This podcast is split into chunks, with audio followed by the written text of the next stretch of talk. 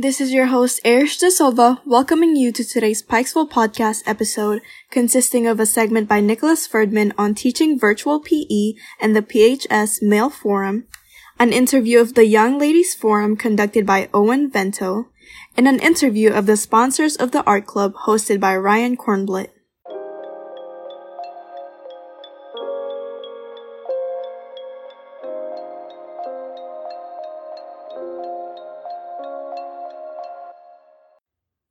First is Let's Get Real with Nicholas Ferdman. Today's topic is focused on teaching physical education virtually and discussing the PHS Male Forum with special guests Mr. White, the head of Pikesville High's Physical Education and Health Department Chair, and a fellow Pikesville High student, Emmanuel Brown. Good afternoon, ladies and gentlemen, boys and girls. My name is Nicholas Ferdman, and this is Let's Get Real, the show where we talk about getting real in Pikesville High School during coronavirus times. And here with me today, I have fellow student Emmanuel Brown, and I have department of the P, uh, department chair of the PE and health department, Coach White. Emmanuel, how are you doing today? Good. And Coach White, how are you doing today? I'm doing great, Nick. Thanks for having us. Of course. And so, um, Coach White, you are the head of the department chair for PE and health. Yes, sir. You you're the yeah, let's just say that. You're the department chair of the department of, of that. Yeah. So um uh, how how how does that all work, especially in coronavirus times, virtual learning and all that? How has that been affected, if you will, by the obvious pandemic that's happening? And if you know anything about the athletics programs that are happening and how that's going on, you can talk about that too. Good, good questions, uh, Nick. It has well, first of all, being the department chair um, for Pikesville High School for PE and health is awesome. I love it. I have an awesome department. Um, I have Mr. Merrick. I have Miss Higgins. I have uh, Miss um, Carlo, who has just joined us um, doing dance and um, PE. Yeah. Of course, I have Miss Laverty, who's also our athletic director. Um, during the pandemic, as with any other department, it's been very difficult. Um, we've had to manage um, how to uh, get physical activity done because even though it's hard for every class, it's especially hard when our class is based on activity and being able to see the students. And a lot of students don't want to turn cameras on. Um, but fortunately, we have developed some strategies to encourage our students to turn cameras on so we can at least have a little bit of normal. Um, but it's been challenging, but we've been able to do it. Hmm. And um, what, what um, what challenges do you have to face as department chair? Like, I know that that's basically what I just asked, but like, how? No, it's it's actually a little different. I, I that actually is a different question, and so I definitely. Um, let me let you finish your your question. Um, but I, I I think that's a good one. Like, what challenges have been needing approach through like during these times to be the department, the head of the the department chair. What yeah. challenges have come with the virus about those responsibilities? Got you. So with the with the pandemic, um, first let me say that being a department chair, let's take away the pandemic being a, uh, I'm the only African American department chair at Pikesville High School, so that is a challenge. Um, it doesn't make you the most comfortable. I'm also the only high school uh, PE and health department chair in all of Baltimore County. That also makes it a little uncomfortable. Um, but that has prepared, uh, being able to do that has prepared me for anything the pandemic can throw at me. So um, the other thing that makes it um, uh, manageable with the pandemic is once again the great department I have. We work as a team. Um, And everyone looking at you as the department chair does make it difficult at times. Um, but what helps is working as a team instead of trying to um, come up with all the answers. We work off of each other and we figure out how to problem solve when it comes to everything that goes with the pandemic.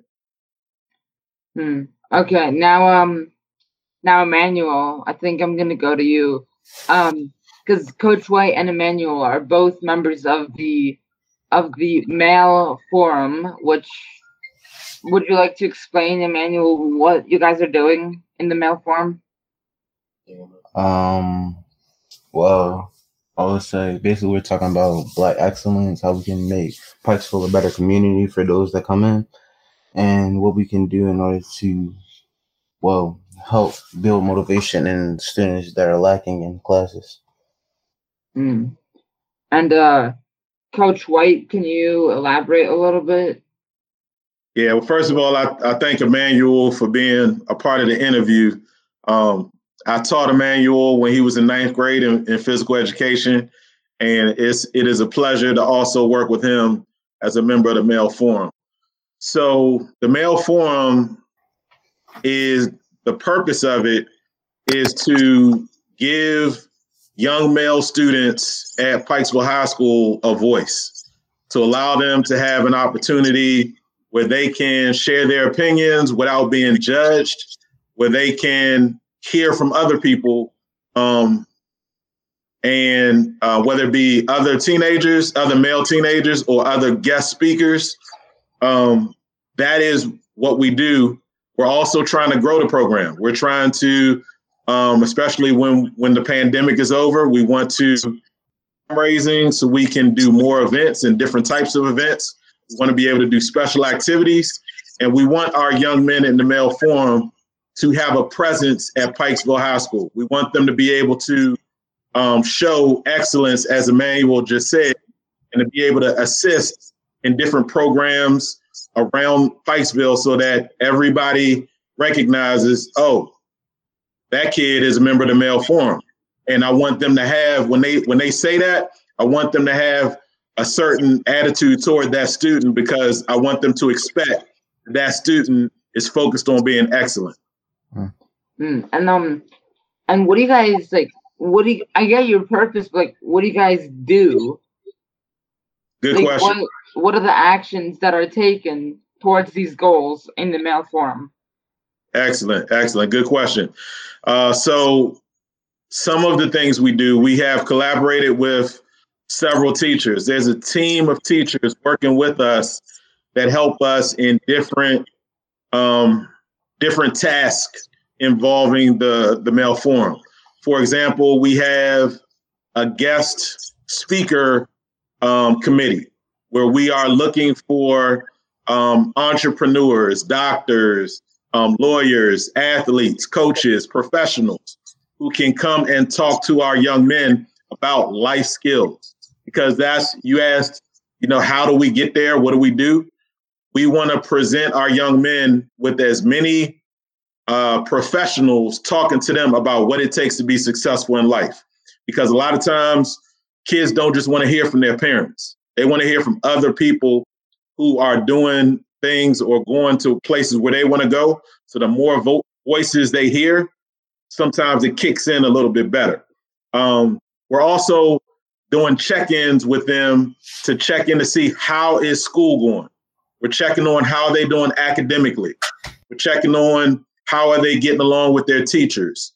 And um, because that's just as important. Not only is it important for them to hear uh, from other people, it's important for us to hear from them about how they feel about life, how they feel about school, how they feel about the pandemic, all of those good things. Mm. And um, on the topic of guest speakers, who have you had? The Senate, um, we've had some. I think we've had coaches, right, from different. Yeah. Oh, yeah. Yeah. Coaches, and yeah, so far, yeah, so good. Yeah, so far so good. Mm. Yeah, um, we've had we've had uh, Senator Bobby Zirkin as well.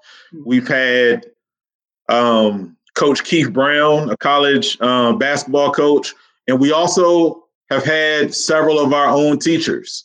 Um, uh, Mr. Merrick, uh, Mr. Lambert is is coming up as well. Um, myself, I've led sessions as well, but we kind of combine who we have in the building, and we have some more coming up between now and the end of the school year, as well as professionals outside of the building.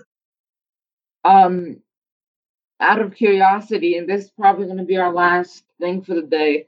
What um, who is the next speaker out of the building? So excluding teachers, who will be the next guest speaker?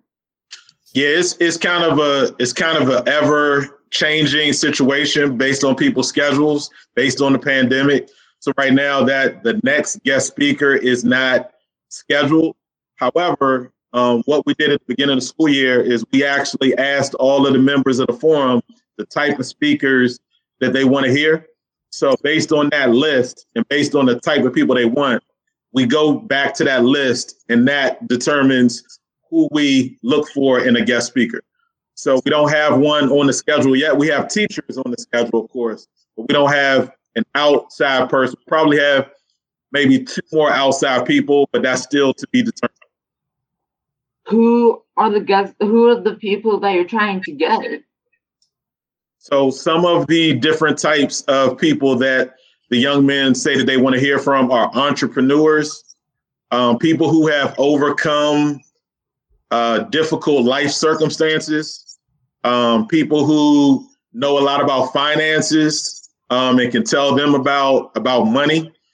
Um, those are uh, some of the areas that uh, we've had some of that, um, but those are some of the areas we're still looking to bring in um, between now and the end of the school year.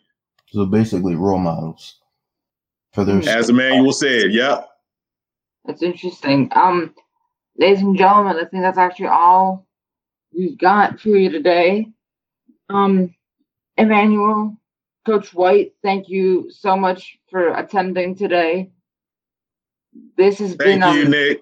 Thank you for having of us. course, of course. Um, this has been Let's Get Real. I'm Nicholas Ferdman. Have a good day, everyone.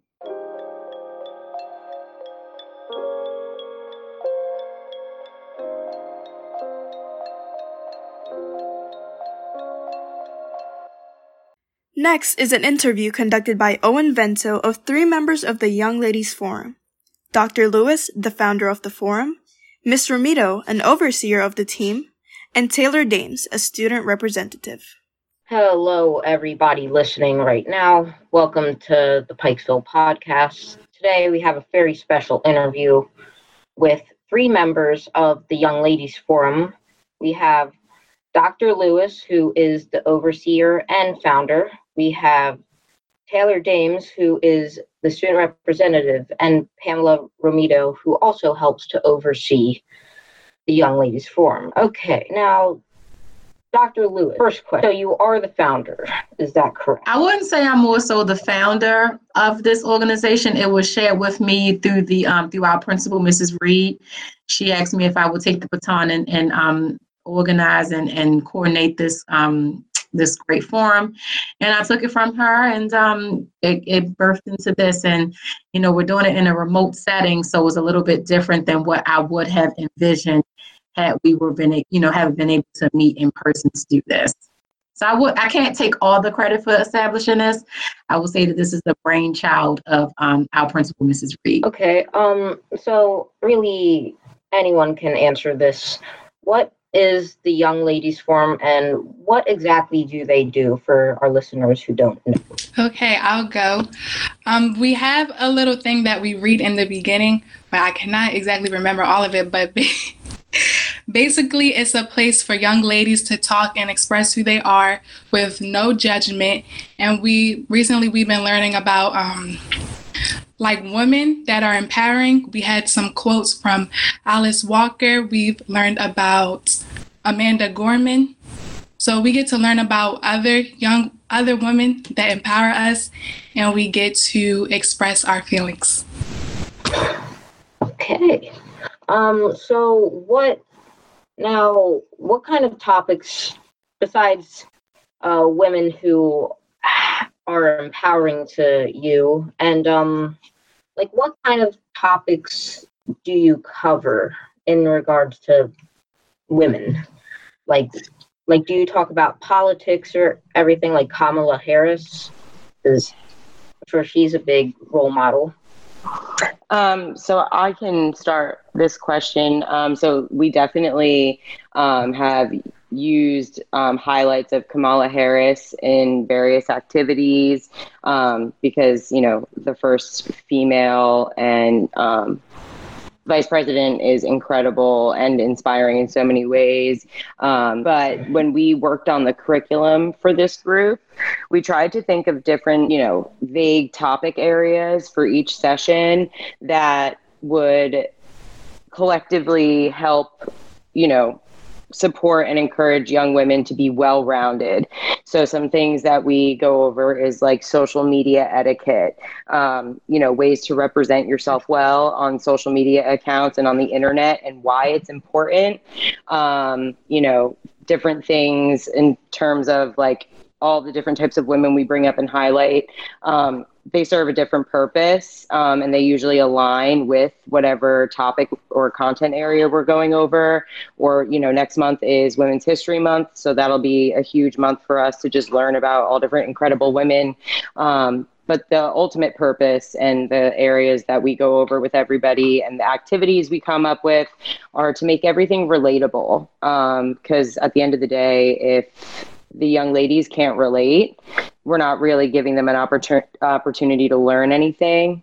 Um, so we definitely just try and make it um, relatable and relevant. And at the end of the day, at the end of the year, we hope that they've learned bits and pieces of a variety of things that'll help them be the best version of themselves. Wow, interesting. So, um, might I ask, besides Women's History Month and that discussion about social media etiquette, what discussions, what sort of typical discussions have you had so far, and what discussions or events do you have planned for the future? So I'll target that, and then I think Taylor wanted to chime in too.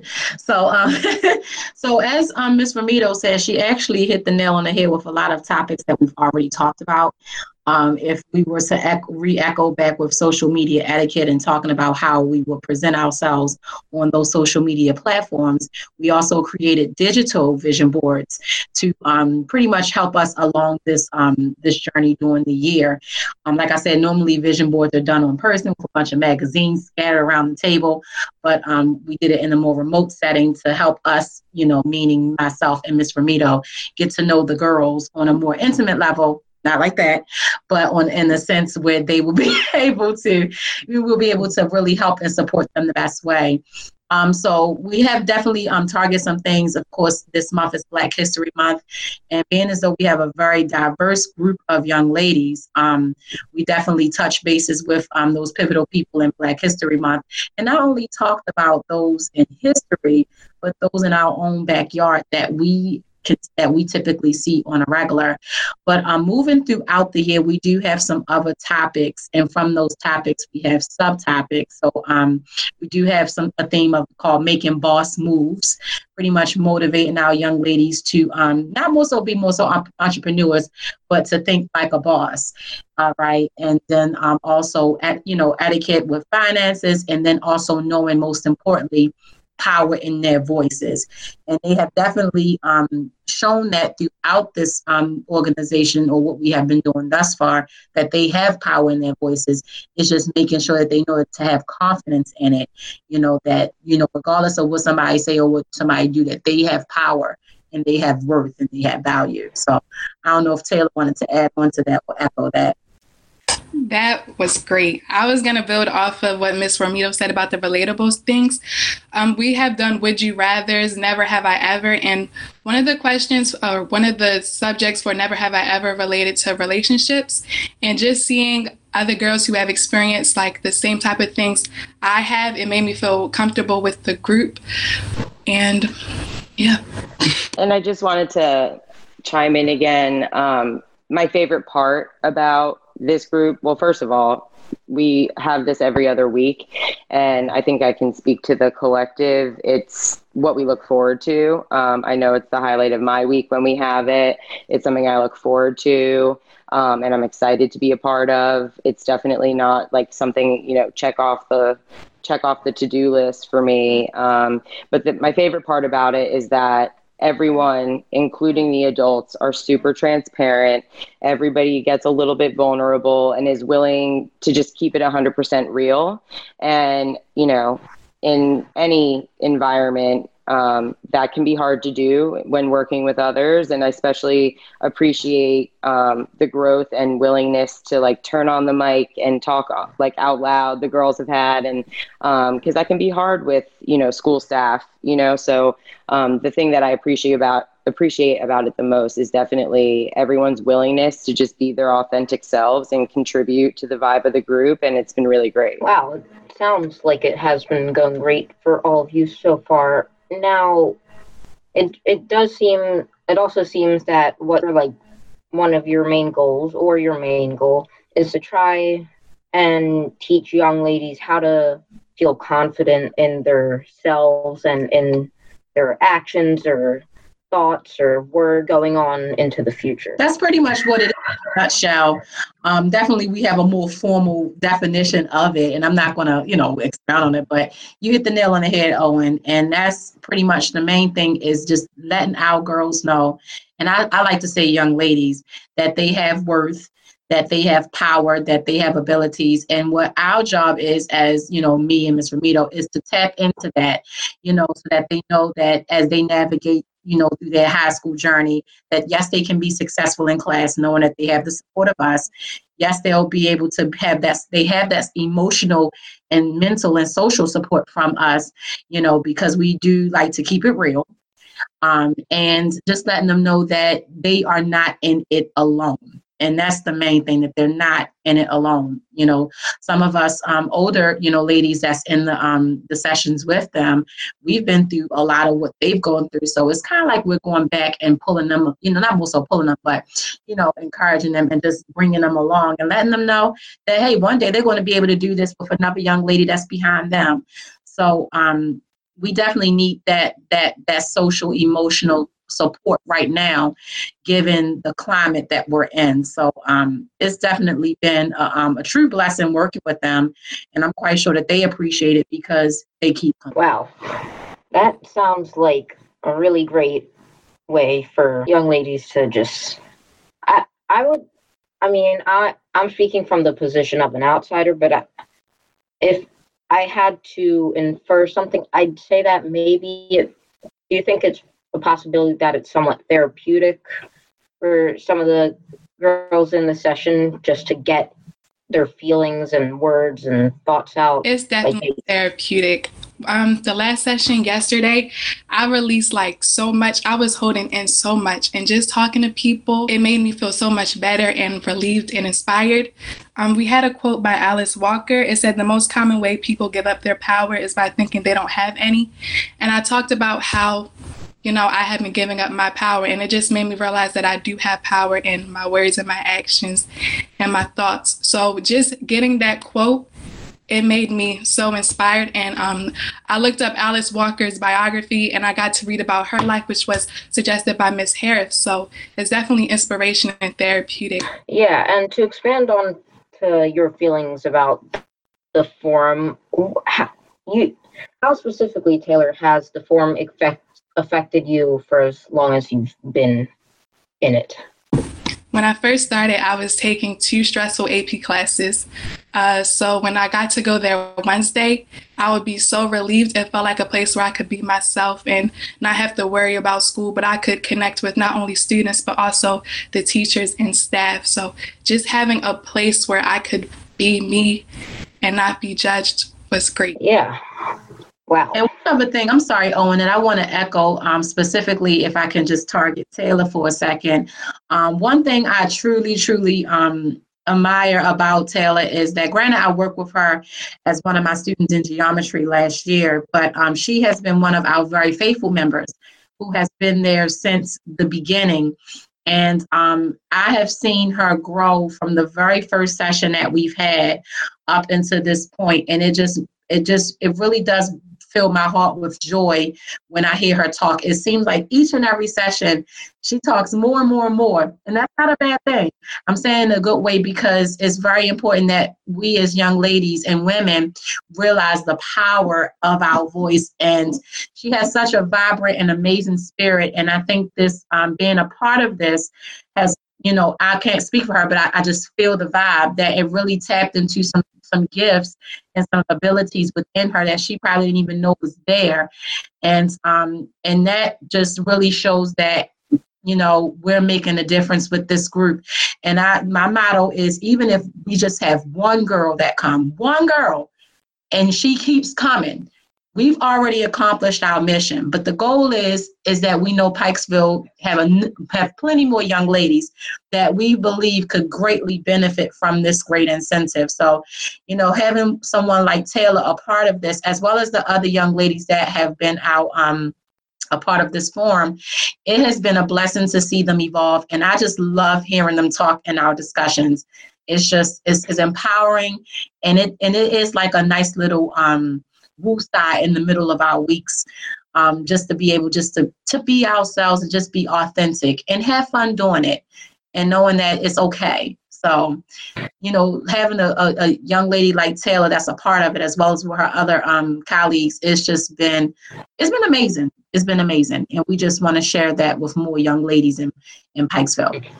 So it really does seem like a sort of feel good experience for all the members, just to say what they want to say and for you as the overseer and for Miss Romito as another overseer, it also seems like a feel good experience for you because you get to see every time you meet how your, I don't know, methods are making young ladies become more confident and and aspired overall, I guess. Definitely. And um, as everyone was just, you know, talking about the different ways that um, our group meetings are therapeutic in a sense.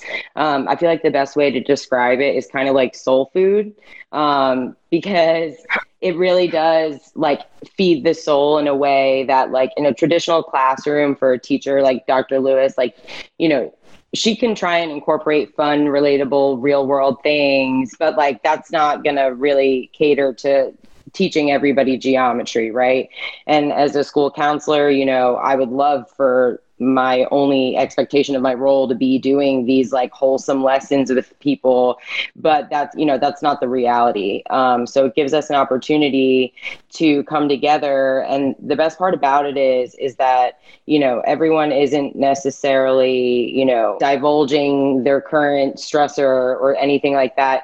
It's therapeutic in a sense because it makes you think like taylor just shared about that that quote that really like enabled her to shift her mindset about a situation. Um, so all the things that we do have such positive energy, um, and it gives everybody, including the adults that are involved, an opportunity to like feel grounded and to reflect and maybe even have a mindset shift. Um, and so it's it's really energizing, really, um, and it, it like Dr. Lewis said, it's like the best way to have, um, you know, a midweek checkpoint on the weeks that we have our group. What, how do you think, not only going back to hybrid learning, but just, you know, moving forward in general, how do you think the Young Ladies Forum is going to change? Or how do you think the young ladies in the Young Ladies Forum, how, how do you think they are going to change as people? I think the forum will change because I think if I get to see the members in person, we can connect in a different way. And I get to see um, the overseers in person, we'll get to connect. It's like more of a face to face conversation and it's more intimate. And I think we will be able to become more confident and comfortable when it comes to speaking out loud and just having that eye contact and that connection with each other. That's how I see it is I get to grow and build more friendships and relationships with people I don't get to see in person. and that's the aspiration and that's why i wanted taylor to say that first because that's what we ultimately want to lead to where the girls can be able to interact with each other not only in person but build it's kind of like a miniature sisterhood and it's hard to really build those meaningful relationships virtually you know? And granted i feel like we do have a connection virtually but it's nothing like when you're in a physical setting you can see people you can know you can pick up from their mannerism their gestures and also learn that eye contact and things like that. So you we can learn they can, we can learn more about them and they can learn more about themselves more so in a physical setting than they can virtual. So a lot of what we're doing we're definitely taking in what we see and what we've you know done through the sessions and definitely synthesizing it so that when we move forward in person we can better support our young ladies. But I feel like what we're doing virtually right now, it, we're, we're actually doing the best that we can given the, the, the, dynamic. And even though we're transitioning to a hybrid setting right now, um, we're still going to be doing this session remotely. So, you know, it's the, the hope is that moving forward, we can have more in-person interactions where we can do more hands-on empowerment activities have more um, people to come you know guests come in in person and have those interactions and symposiums. You know granted it's, it's okay to do it virtually but i think like i said having those in-person interactions will be great. Um, i do the, the topics that we've discussed i don't believe we will change them if anything, we will try to have more activities that'll evolve with them where they can all be done in person. So um, Taylor definitely um, hit it on the head with the hope that I was thinking of moving forward with this um, this session.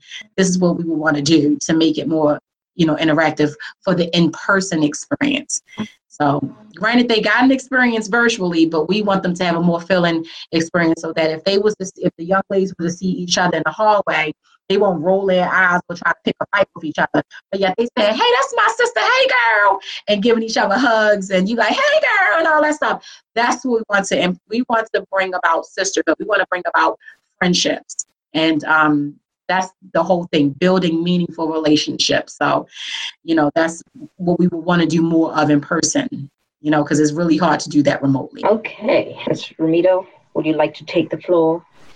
sure. Um, so I think um, in a more like big picture mindset, um, I hope that more ladies um, hear about the forum and become interested, or at least interested enough to log on um, because ultimately I think that, you know, if people show up one time, um, you know, and it works in their schedule, that it, it's such an enjoyable hour um, that we would grow. Um, and I think, you know, hopefully back in person, however that's going to look and evolve over time. Um, you know, even with virtual, it's not ideal. But to be honest with you, I'm on Google Meets and Zoom calls and phone calls 24 7 i feel like and this virtual meeting feels different than all the others. So i agree um, with with the other two in that um, you know i really think that we are effective in doing the best we can in creating a vibe and a culture in the meeting um, and the group. But I, I do hope to see it grow um, as it becomes more known to to fellow students um, and and i hope that that starts to happen even maybe before the end of this year if not next year. Okay. Sadly I, I'd love this interview to go on, but unfortunately, we have to conclude this. Um, thank you, uh, Taylor, Dr. Lewis, and Ms. Romito for uh, partaking in this interview. And uh, for all you listeners, uh, thank you for listening to this segment. And I hope, uh, I don't know, I hope that you'll listen to. Yes, and don't forget, I got to add this sidebar. Again, we are still seeking members. This is an open forum for young ladies. And remember, as Ms. Marito mentioned earlier, we meet two i'm sorry twice a month um, and we meet from 10.30 to 11.30 a.m phs young ladies forum is our google meet and these announcements are also made on wednesdays with mr goodman so he will let you know those dates and again young ladies, we hope to see you there.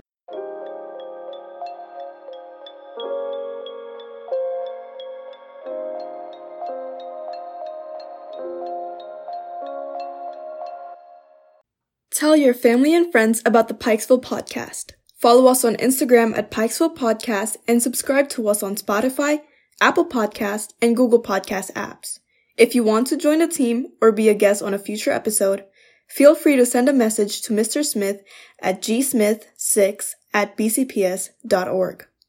To tie our episode off is an interview hosted by Ryan Kornblit of Miss Porter and Mrs. Sherwood, the sponsors of Pikesville High School's art club, discussing the importance of art in society. Hello, podcasters. It's Ryan here. I'm with Miss Porter and Miss Sherwood, Pikesville's Ladies of Art, and they have a lot to share with us today about teaching art virtually, what art has been like in their personal lives, their own perspectives on it, and art in society too.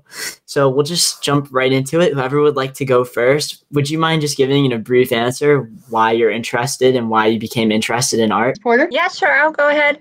So I went to Towson University for my undergrad, and the professors there were so inspiring. They always talked about how they were working on something outside of our class and personal art. So, being around such creative and inspiring people really propels you to make art on your own. Also, thinking about I was really interested in abstract expressionism and art history. I'm an art history nerd and um, just thinking about how we are surrounded by art and we need to have that outlet for us to feel like we can express ourselves. And miss sherwood you want to go? Sure.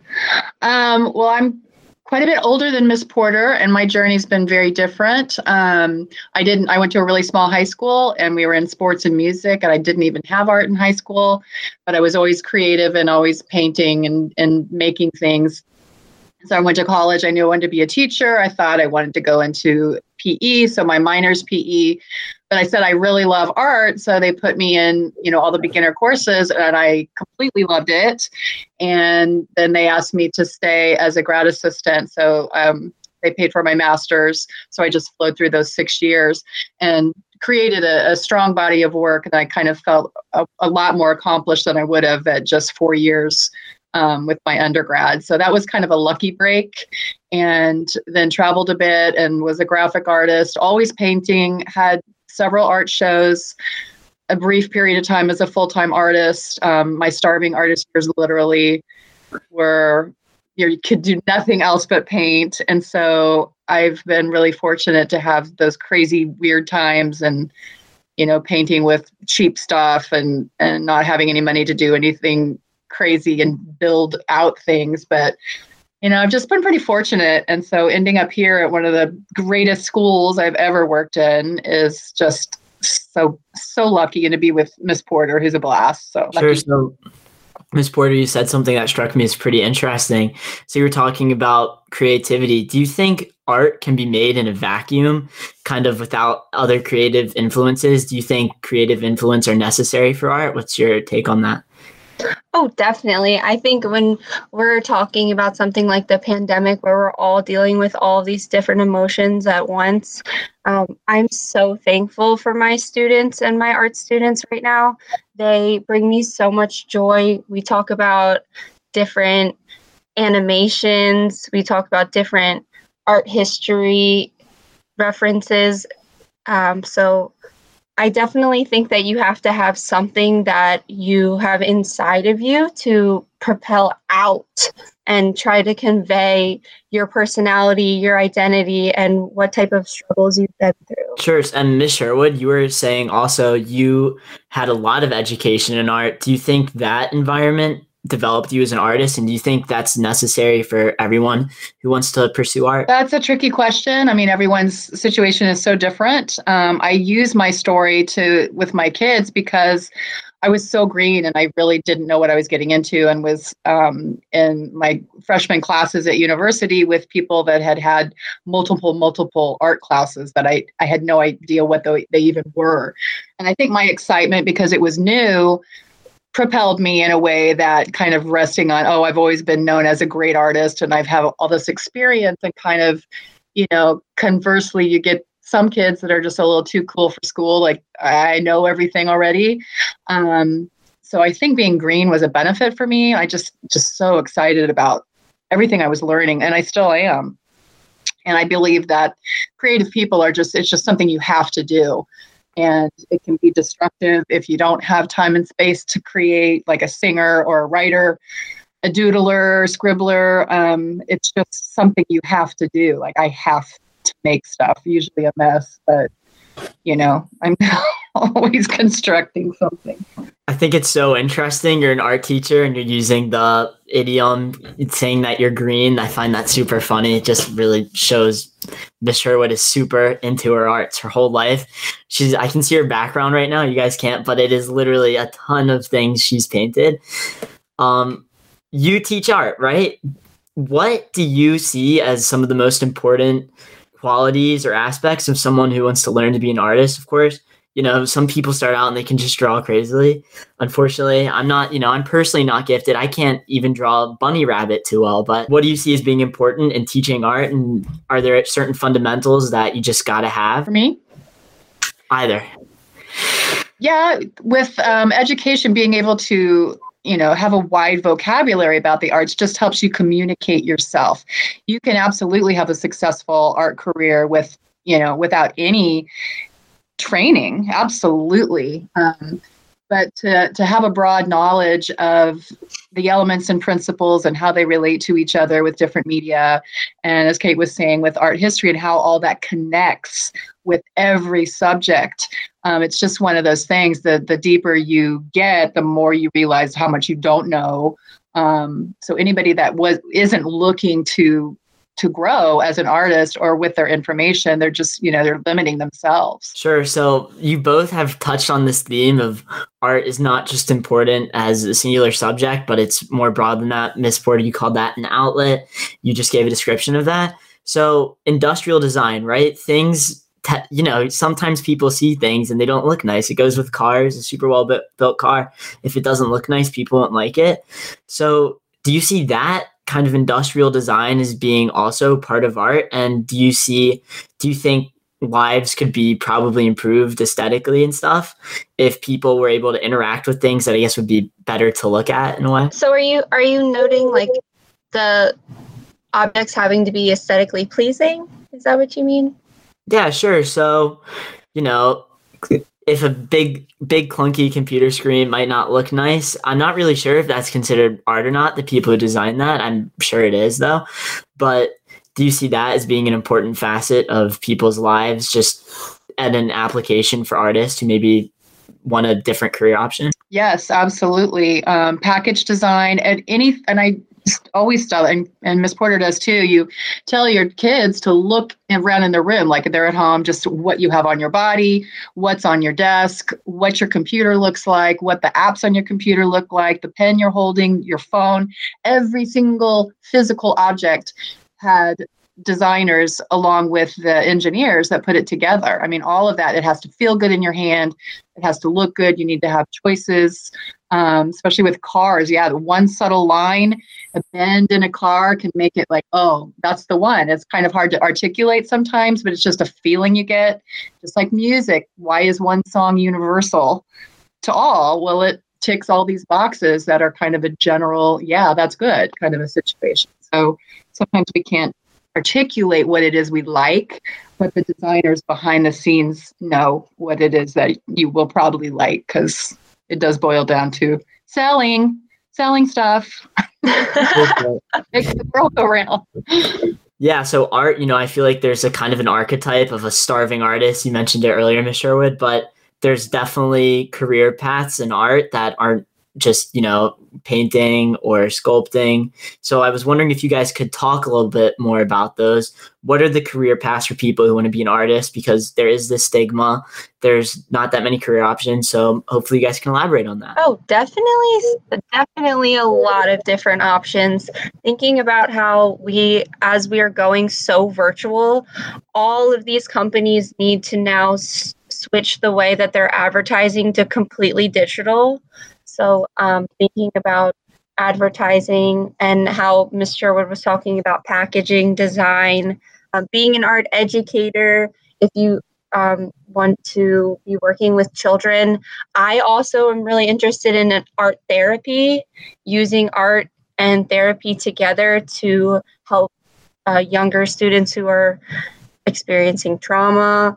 You know, there's just so many different ways that you can bring art into there's so many different art careers. Awesome. Well thank you for talking about that. You mentioned doing art virtually. So i understand that's probably been a huge challenge this year.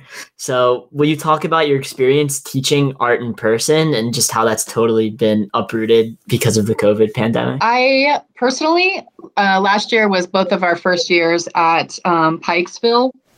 And so just learning all the um, ins and outs of all the programs you use here because it's different from even the next county over or the next school district over.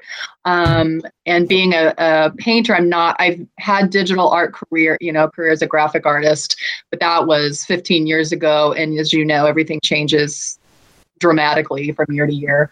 Um, and I went into education because I love people. I've always, you know, been a swim instructor, camp counselor. I've just, I love interacting with kids and get them excited about um, learning, you know, and having fun and, and having a positive self image.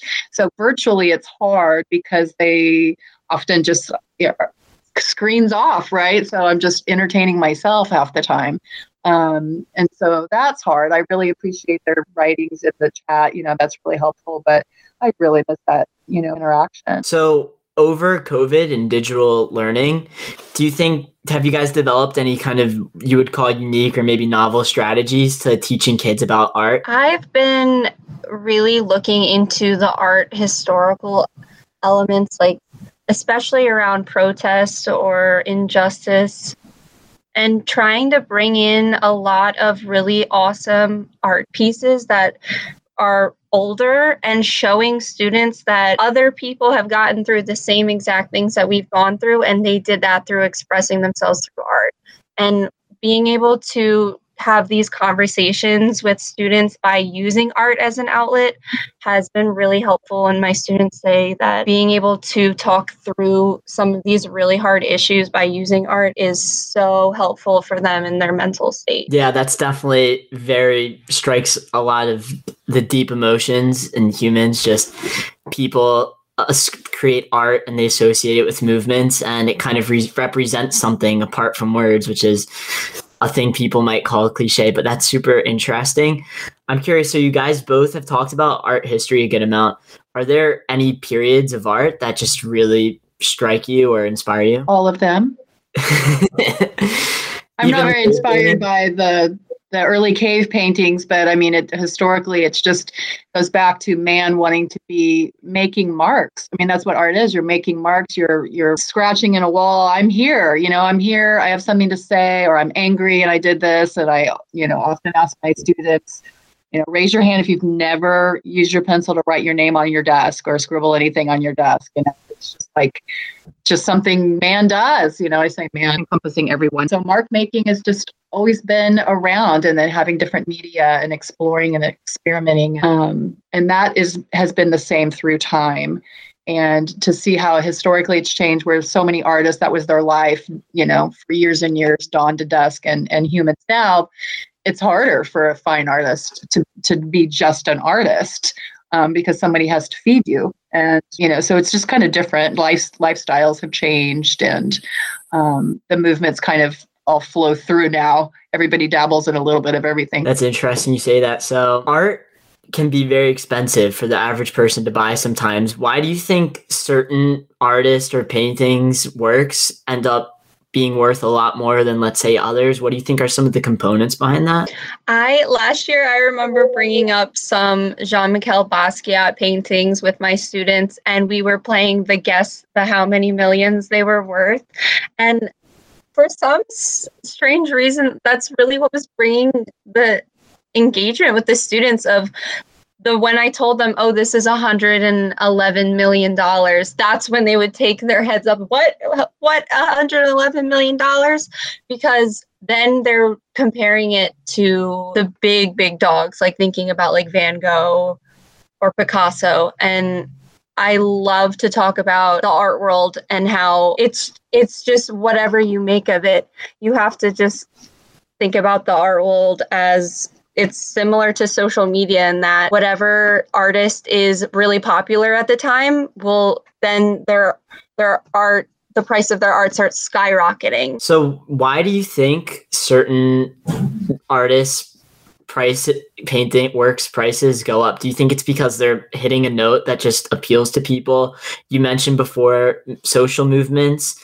So of course something that's associated with a certain period of time. I know for picasso the guernica painting had a lot of implications about world war one and stuff. Do you think an artist it's not just about your raw ability to make things look nice but maybe also just hit a note that resonates with people and that maybe makes their prices go up or do you think it's something different? I don't know if it's so much what exactly it looks like. I mean, I've been tempted to buy certain things just because of the feeling and emotion that was that I was given by looking at it. It may have reminded me of my kids or some wonderful moment I had had in life. Um, there's a certain look or color patterns and, and energy and work that I want to choose to have in my own home.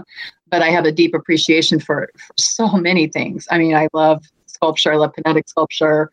I, I appreciate it all because I can imagine making it all. I, I enjoy making. So I would not invest in a really, you know, spend half my earnings on a, a, work like that because I could imitate it probably and get the same satisfaction out of it. But art is also an investment, just like jewelry.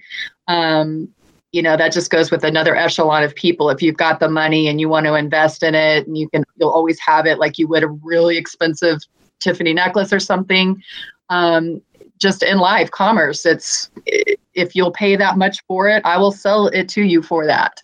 Um, i've had art shows and i'm you're having to pull numbers out of your head thinking about what what they would buy how much time i've got in that painting.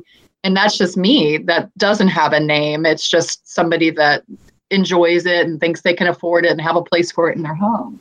Um, yeah it's a lot of crazy stuff in the art world for sure and that's just like clothes and fashion you know why do people spend a thousand dollars on a pair of tennis shoes? I would never do that but for some people they would save up forever to have it. That name brand or whatever it is they just have to have it. So it's just whatever somebody probably what's popular what somebody tells you you should have if you're able to buy it yeah, and that kind of reminds me of another note you guys are mentioning. We're talking about price is a lot of commercialization, especially online right now. Just these big corporations kind of co-opting art. You know, they put certain pictures behind paywalls. I remember, I forget what the big maybe Christie's is one of the big auction houses, mm-hmm. and they have all these pictures of an auction, and the actual picture, the painting, was blurred out, and that's just so funny to me because you know it's it's like a painting. What do you guys see happening for the commercial art world in the future? Do you see it becoming more of a viable career for people just to focus solely in art? Do you maybe see people who focus in engineering to kind of take over industrial design? Maybe people who are involved in graphics and coding to take over visual studio stuff? What do you guys see happening in the future with commercial art? I think there will always be a niche in all of those areas. Um, there are many crossover individuals. I mean, there are many doctors and surgeons who are fine artists, photographers, um, figure drawing pros. You know, an individual can cross over a professional athlete into into the arts. You know, so that's completely unique, and one will never take over the other. Um, you can acquire new skills that go along with your profession, and they kind of overlap, especially with industrial design and, and creative arts. And I think having a, a broad base in all of that just helps you be a stronger um, person in whatever you're choosing to, to go forward with, whatever pays your bills. You know, the, the more you can learn and diversify, the more valuable you are. Um, but you've got to have a job that you love. Yeah, that's very important because if you don't have a job you love, your life will just not be happy at all. Would you say most artists are happy with their jobs? Because I feel like it's kind of one of those professions where to people who go into it know, hey, I'm not going to be cutting the six figure paycheck and I'm really going to be in, in really like in the trenches trying to scrape by. So would you say artists are generally happier? I feel like artists, at least, you know, that they have the opportunity to be expressing themselves and they have that sense of freedom and also a sense of this might, like, I don't have to stick to one thing. I can be fluid, which is a freedom that a lot of people don't have in their career. That's interesting. So you guys are artists, but you're also art educators. So let's say you have a student and they're seriously interested in pursuing art as a career. what are the what would you recommend them are there art programs or colleges you know most kids they go to high school and they'll go into college or community college or they get a job what are the paths artists can take and which ones would you guys recommend well mine is such a weird path i think your desire dictates how high you'll fly um, there's a lot of luck involved uh, art institutions like MICA you have to have a pretty decent scholarship or a lot of money because they're they're very expensive. They're very elite. Um, that does increase your chances of getting more of a, a, decent job when you're out because you've got a pedigree. Um, my school was not an art school and I didn't know anything about that sort of thing. You know, I didn't even cross my mind, but I was just excited for the arts. And we've moved a lot. So everywhere I go, I just immediately try to find jobs in art and education.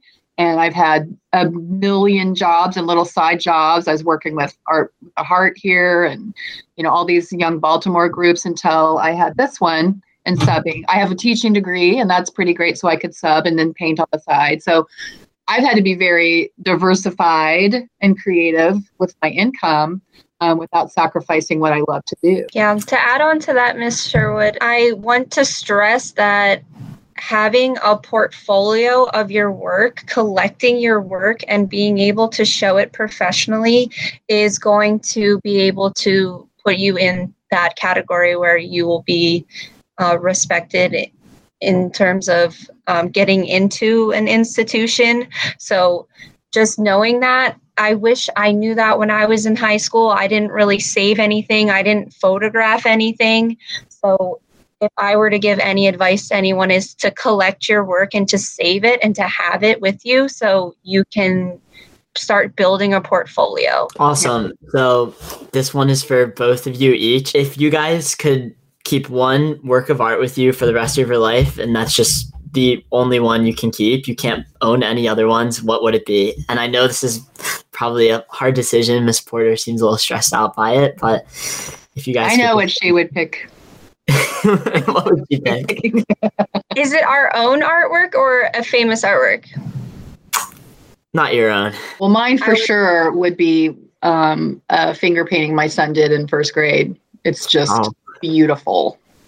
It's beautiful. That's the right answer. it's framed, it's framed, it's in my pool table room. It's beautiful. Miss Porter, I don't know if you're going to be able to give a better answer than that.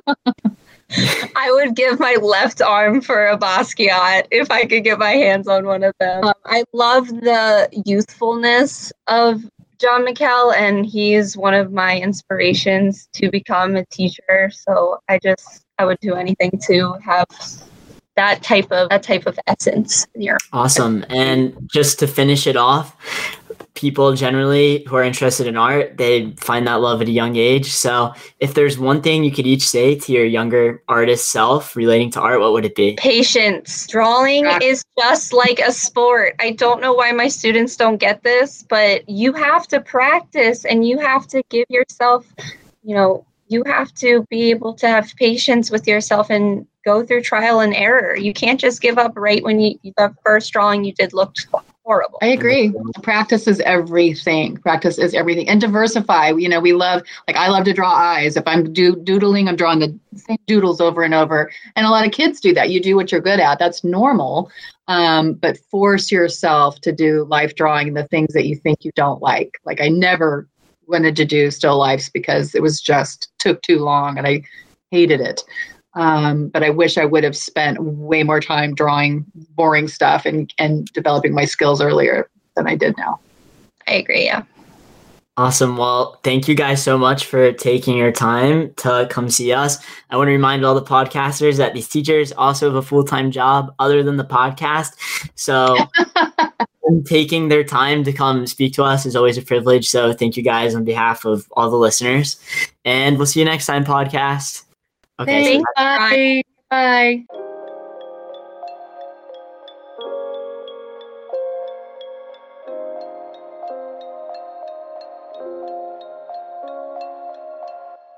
Thank you for tuning in on yet another episode of the Pikesville Pawdcast. Thank you to Coach White, Emmanuel Brown, Dr. Lewis, Miss Romito, Taylor Dames, Miss Porter, and Mrs. Sherwood. We were honored to have you as our special guests today. Also, a thank you to Garnett Jackson for creating music for our podcast. His Instagram is at Y0N3T. Again, thank you all for listening and we hope to see you again on our next episode coming out in two weeks. Stay awesome!